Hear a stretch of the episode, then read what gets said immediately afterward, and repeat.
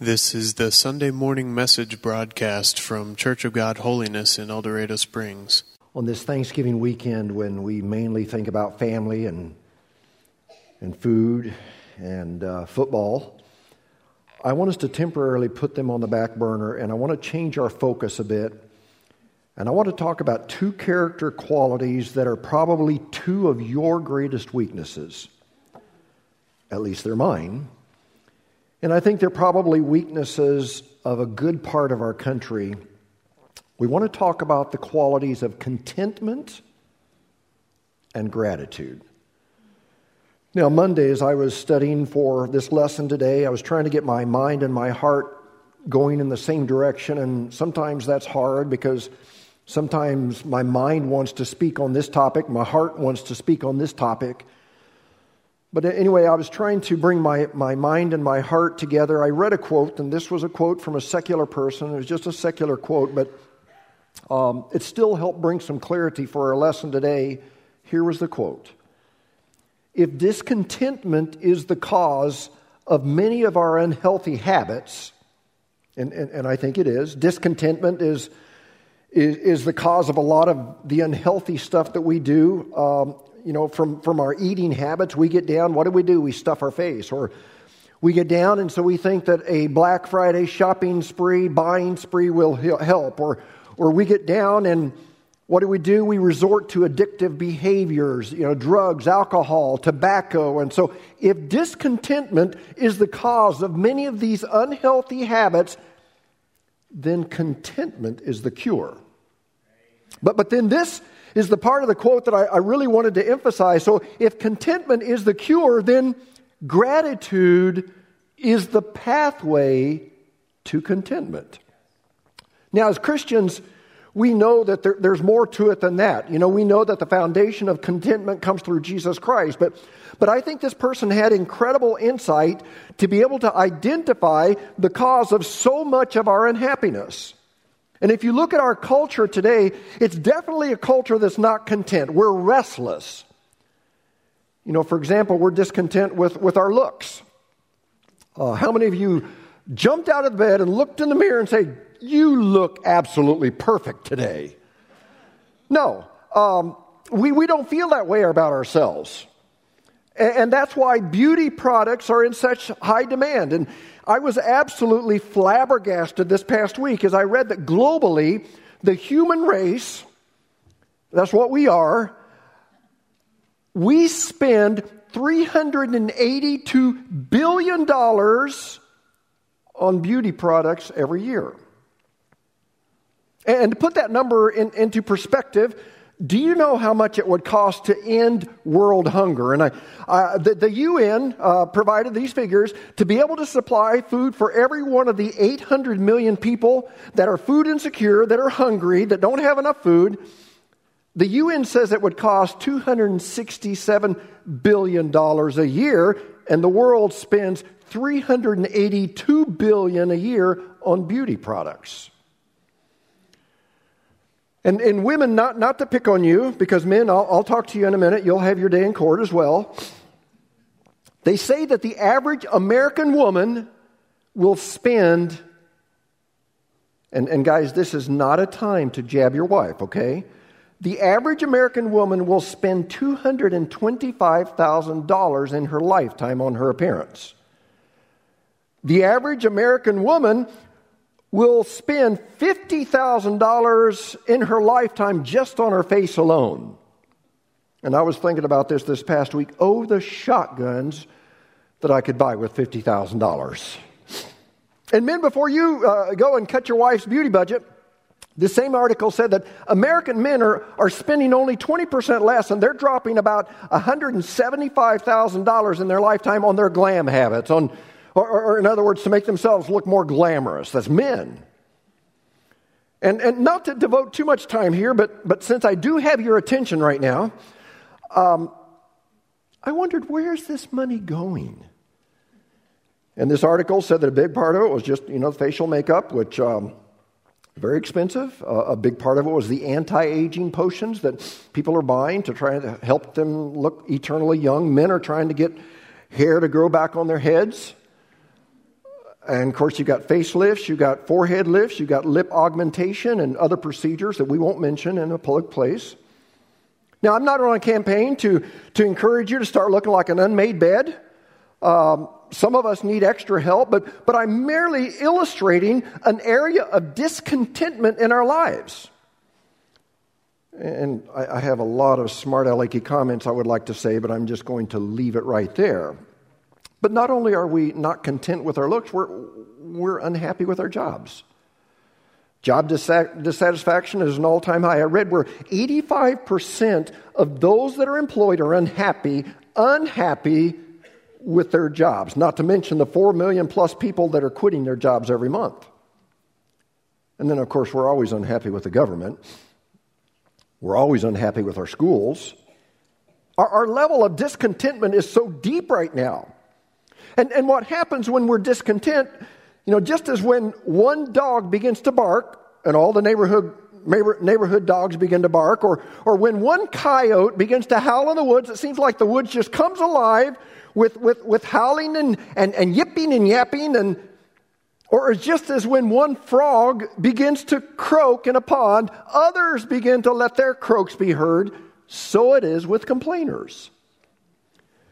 You get one discontented complainer, it's contagious, and it won't be long before it spreads. And I used to think that, that people complain because they had a lot of problems. However, I've come to realize that they have a lot of problems because they complain. Complaining never makes situations better. Now, of course, there are times when we should let our voices be heard, that there, there's a time to speak up. But when you do so, you should always be willing to be part of the solution. If you speak up, it should be from a spirit where you recognize a principle is being violated. And so as you speak up, you're saying, I, I, don't like what's going on, but I'm willing to be part of the process to fix that problem. But, but complainers typically have no intentions of helping the situation. They just want to gripe. They just want to bark. They just want to howl. They just want to croak. And complaining generally brings little change. It amplifies frustration and spreads discord. Now, as we officially bring in the Christmas season, I want to give us some very practical ways to help us break away from the trends of discontentment and ingratitude. Number one, this season, I hope that we will learn to go after appreciation. In other words, we need to learn to be people that have an appreciation for life. We need to learn to be people that have an appreciation for the big things as well as the little things. Now, today you hear the word entitled. In fact, the, the, the, phrase entitled generation has been used to describe the millennial age group who researchers say feel they're entitled to special privileges, but I, I really think it goes beyond them. I think that most people in every age group in our country have that sense of special entitlement. For example, those who are poor feel entitled because they don't have much, and so they think they deserve extra benefits just for being poor. But then those who do have wealth, they feel entitled because they think they've worked harder and maybe worked smarter than others. So in their minds, that should push them to the front of the line because they've done well. And then those of us who are older, we feel entitled because we worked harder all of our lives. And so we ought to be able to have a few extra privileges. And, and then those who are young feel entitled because they're just starting out in life and they feel they need an extra boost. And so we say what our kids say all of the time this is so not fair. A, a, sense of entitlement is destroying our contentment. And I don't know for sure how we became that type of culture, but perhaps it began with, began with us as uh, parents and grandparents. At the risk of sounding like an old man, of which I will be in 30 years or so, um, and, and, young people, I know, j- just humor me, okay? Uh, you get tired of hearing this all the time, but those of us that are above the age of 50, 55 or so, we remember, we remember our parents saying, okay, son, if you get in trouble at school, you will get in trouble at home. Anybody ever hear that? This is kind of a foreign concept for this younger contemporary group here. And of course, at that time, schools had it. Uh, Principal Kelly, uh, schools had the green light to paddle. And unfortunately, I do have on my resume a paddling that I received at school. I know some of you can't believe that, but it did happen. I'm sure it wasn't my fault, but anyway, it did happen. But I remember my parents saying, Joe, if, if you get a paddling at school, you got another one coming to you at home. Now, of course, teachers back then, as, as, they do now, on occasion made mistakes, and at times kids were treated unfairly, but, but trying to reinforce and support our teachers helped establish the matter of authority. Because if, if we don't learn authority early in life, we won't respect authority later on in life, which means we probably won't respect the authority of God our Father. But now, you know what happens? Um, Principal Barger, our kid gets in, in trouble at school and all hell breaks loose. And uh, we storm the school and demand a conference with the teacher and the administration. We threaten them with lawsuits.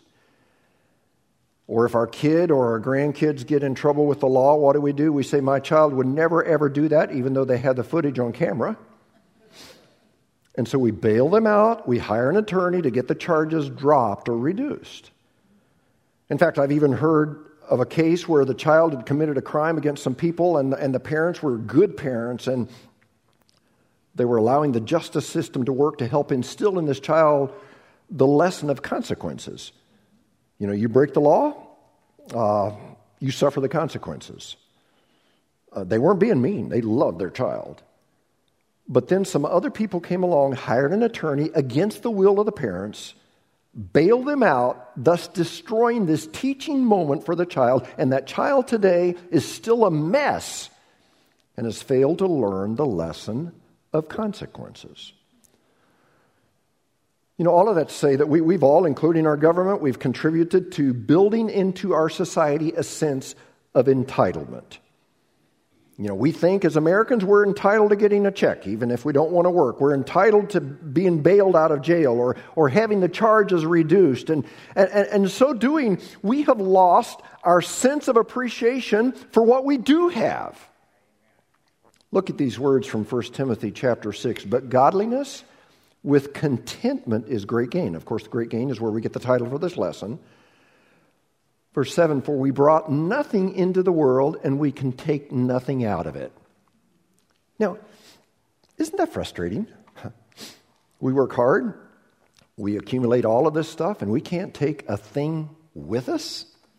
That is so frustrating. Or, or, or, or is it? Maybe it's liberating because then it releases us to be content with what we have. Because when we take our last breath, what we have will stay here. You know, kids will fight over it, the attorneys will get half of it. Um, so, so knowing that we can't take it with us ought to be a liberating concept. There was a person in this church, this was several years ago. He has since passed, but he had been married for a lot of years and he had accumulated some stuff. He wasn't wealthy, wealthy, but he had, uh, he had some property and had good, good bank account and um, fell on hard times in his marriage and uh, ended up getting a divorce and uh, he, lost everything. He lost the property, lost the money. In fact, uh, he, he was left with basically nothing. And, and he was telling me about it and he, and he said, Joe, initially this was such a huge blow to me. I had gone from having whatever I wanted to now just basically living paycheck to paycheck. And he said it was a huge blow, but, but after a little while, he said, I've come to realize this is so liberating. He said, now I don't have to worry about what to do with my money and my properties and all of that. He, he said, um, I have enough now, uh, not too much. I have enough. And that has lessened my worries tremendously. He said, so liberating. Verse 8 goes on, it says, But if we have food and clothing, we'll be content with that. So, according to Paul, who was writing this book to Timothy and, and us, he said, Here are the basics food and clothing. If you have that, you need to be content. Anything else above food and clothing, that's just a bonus. There was an economist who did a verbal walkthrough of what it would take to transform the average American home into the typical dwelling of the majority of the world's inhabitants. You know that you do have it good, don't you? You, you know that. But anyway, he said that um, to, to take the American home and kind of make it what a lot of other people in other countries have to deal with, he said we would have to begin by invading the house, strip it of its furniture, everything goes beds, chairs, tables, lamps. All that can be left for the family is a few old blankets, a kitchen table, and a wooden chair. When it comes to clothing, each member of the family may keep two outfits. The head of the family gets a pair of shoes, but not the wife or the kids. Then comes the kitchen. All the appliances would have to come out, the cabinets would have to be emptied. All that can stay is a box of matches, a small bag of flour, some sugar and salt, a few moldy potatoes already in the garbage can have to be taken out, for they will provide much of that night's meal. We can add a handful of onions, a dish of dried beans, but that's all. Everything else goes meat, fresh vegetables, canned goods, crackers, candy, all gone. But not only did this economist say we have to strip the house this way, but we also have to dismantle the bathroom, shut off the running water, and take away the electricity. Next, we take away the house itself. The family must move into the tool shed. The government services are removed. Again, this is reality for a big part of the world. No more mail delivery, no more fire department. There's a school, but it's three miles away, it consists of only two classrooms. There can't be any hospitals or doctors nearby. The nearest clinic will be 10 miles away and tended by no more than a midwife. It can be reached by bicycle, provided that the family has a bicycle, which is unlikely. And of course, we're, we're associated in, in our missions department with different countries, and I'm thinking of the country of Myanmar, used to be the, the former country of Burma. And uh, there at times they request, make these requests. They just need a bicycle so they can go and evangelize. Just a bicycle. This economist says finally we come to the money. The, the, the family can only be allowed a cash hoard of $5. That's only allowed to prevent the main breadwinner of the family from experiencing the tragedy that came upon one poor laborer who went blind because he could not raise the $3.94 that he needed to receive admission to a hospital where he could have been cured. That's reality in a lot of countries. Hearing that ought to develop, help us develop an appreciation for what we have. So learn to appreciate what you have. Learn to express that appreciation to those in your life who make your life better, and especially express appreciation to God, our Heavenly Father that loves to give his children good gifts. So go after appreciation. Go after appreciation. Number two, go after simplicity. Henry David Thoreau wrote, uh, Simplicity, simplicity, simplicity. I say, let your affairs be as two or three, not a hundred or a thousand. Instead of a million, count half a dozen. Keep your accounts on a thumbnail. Simplify, simplify. And, and since I've been studying, that, that's what's on my mind these days. You know, just simplify. It's, it's been impressed upon me that, uh, you know, I, I, my life has gotten too complex. But simplicity is the answer for people tired and weary. Simplicity is marked by a contented lifestyle that rests in God's grace. It's, it's uh, the, the commitment to clear out, scale down, realize the essentials of what we truly need to live well. The intimate search for wholeness is not found in things, but rather by entering into God's presence every single day. Here's some practical ways to go after simplicity, and some of these points were taken from Richard Foster's book, Celebration of Discipline, but I also inserted some myself. At first way, purchase for usefulness, not status. Do you realize you will never be able to stay up to date with styles? You can try. Mm, there's nothing wrong with keeping up with styles as long as they're modest, affordable, and don't bring undue attention to yourself. But the moment you buy something, do you realize that according to stylists, it's probably outdated or soon will be? Now, I'm not going to suggest, I'm not one that says you've always got to go to garage sales or thrift stores for clothes, even though you can find some good deals there. And by the way, if you think you're too good to wear hand me downs, maybe, maybe there's a little bit of pride in you. And, and ladies, I'm not saying that you have to wear your grandmother's polyester dress. Again, it's okay to dress in style as long as it's affordable and modest. But before you go spend money on whatever you're about to buy, ask yourself some questions. Um, why don't you ask yourself this question Am I buying these clothes just for their logo and status so I can be in? Or am I buying them because they are well made and durable? How about this question? Are these clothes modest or do they bring undue attention to my body? Another question Am I buying this, you know, whatever it is, clothes, toys, gadgets, because it's a legitimate need or because buying something gives me a temporary buzz and makes me feel better about life? And, and there is that. There is something about buying something that makes you feel better temporarily. So, purchase for usefulness, not status. Secondly, evaluate your spending priorities. Do you really need everything you think you have to have?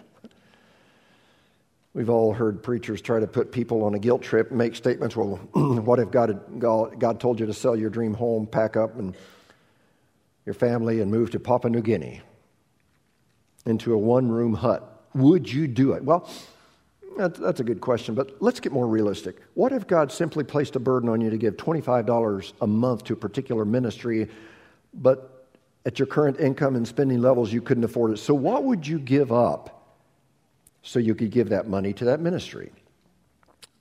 Would you be willing to keep your same car a little longer? Would you be willing to give up that Coke a day?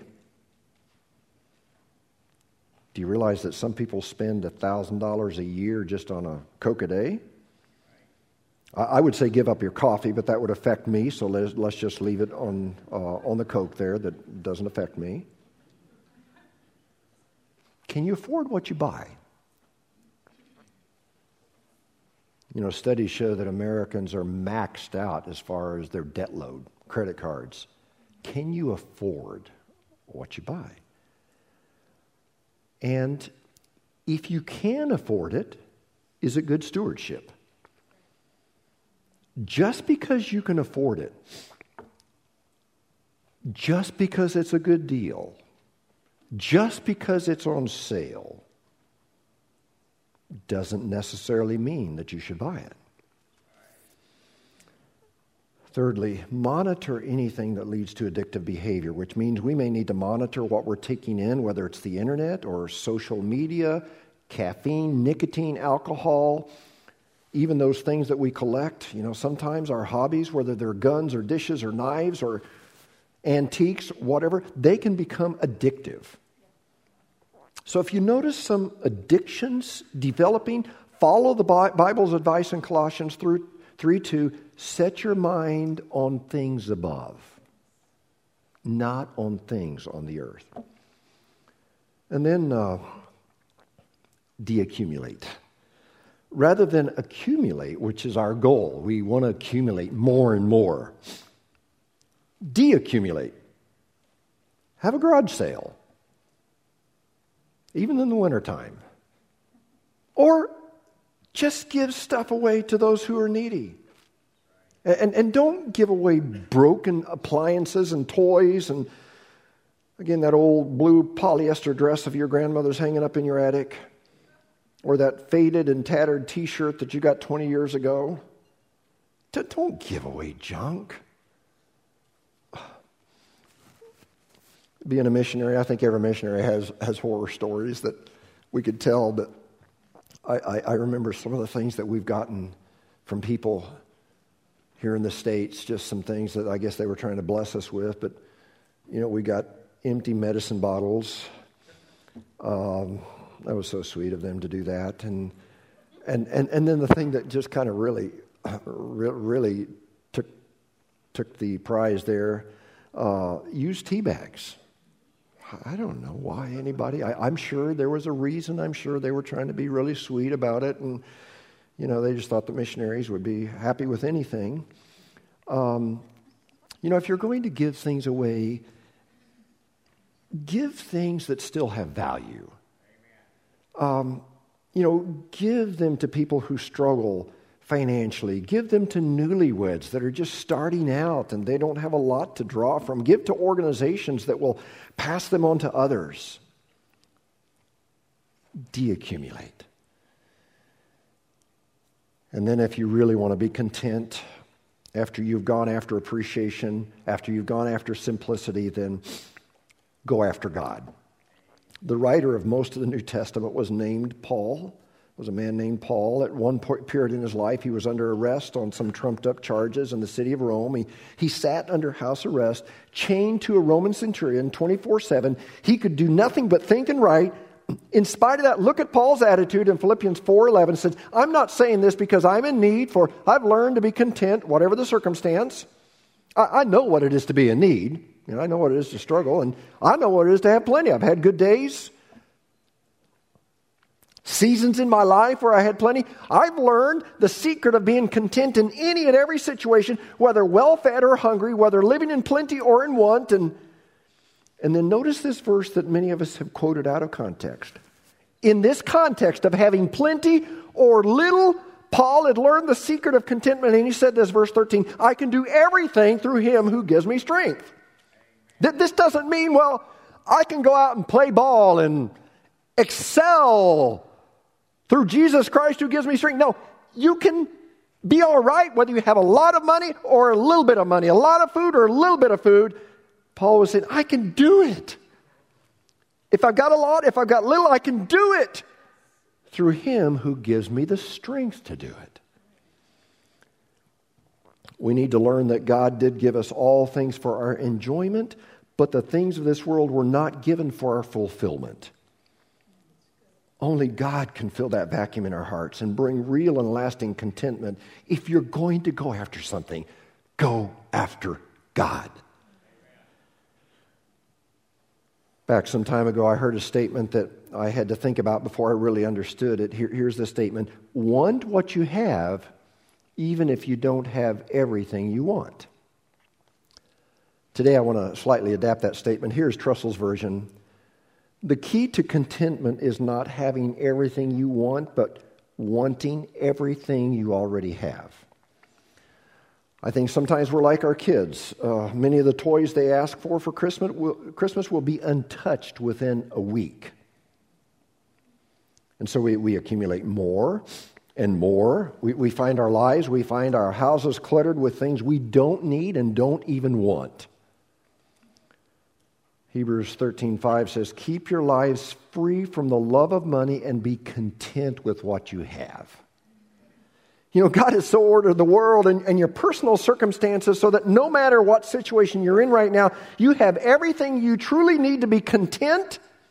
Again, we read early on if you have food and clothing, you ought to be able to be content with those.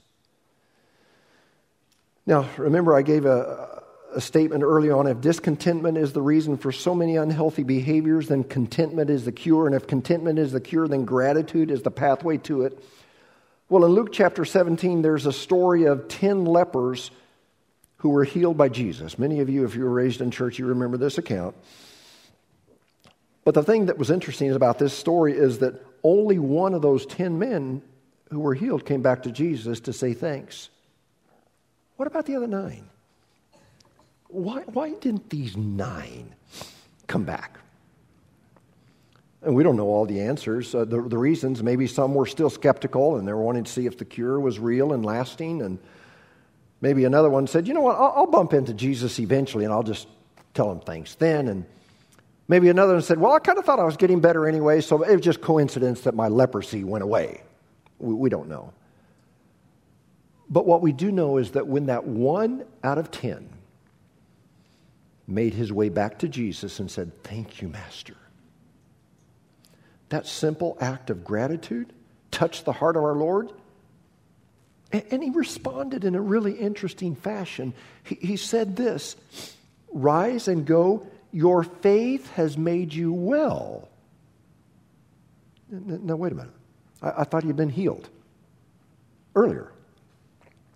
Well, I believe Jesus was saying this. You've already been healed of your leprosy. I did that earlier to the 10. But now, with this act of worship and gratitude, you're now healed spiritually. You are now healed of your sin problem. And hold on to that just for a moment while we uh, compare this story with another picture from the book of Romans where there was no gratitude in Romans chapter 121. Try, try to listen to this really kind of frightful scripture.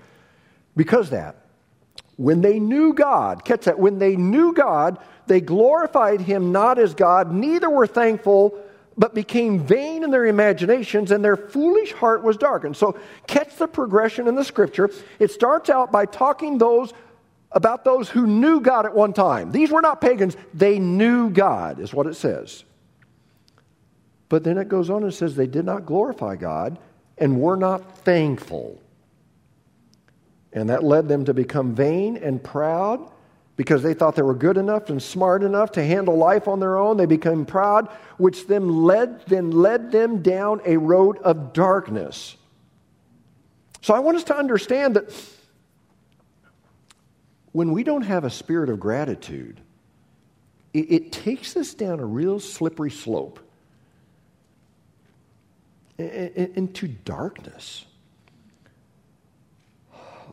Let me uh, wrap things up with this story. Um, a young man was feeling proud of himself.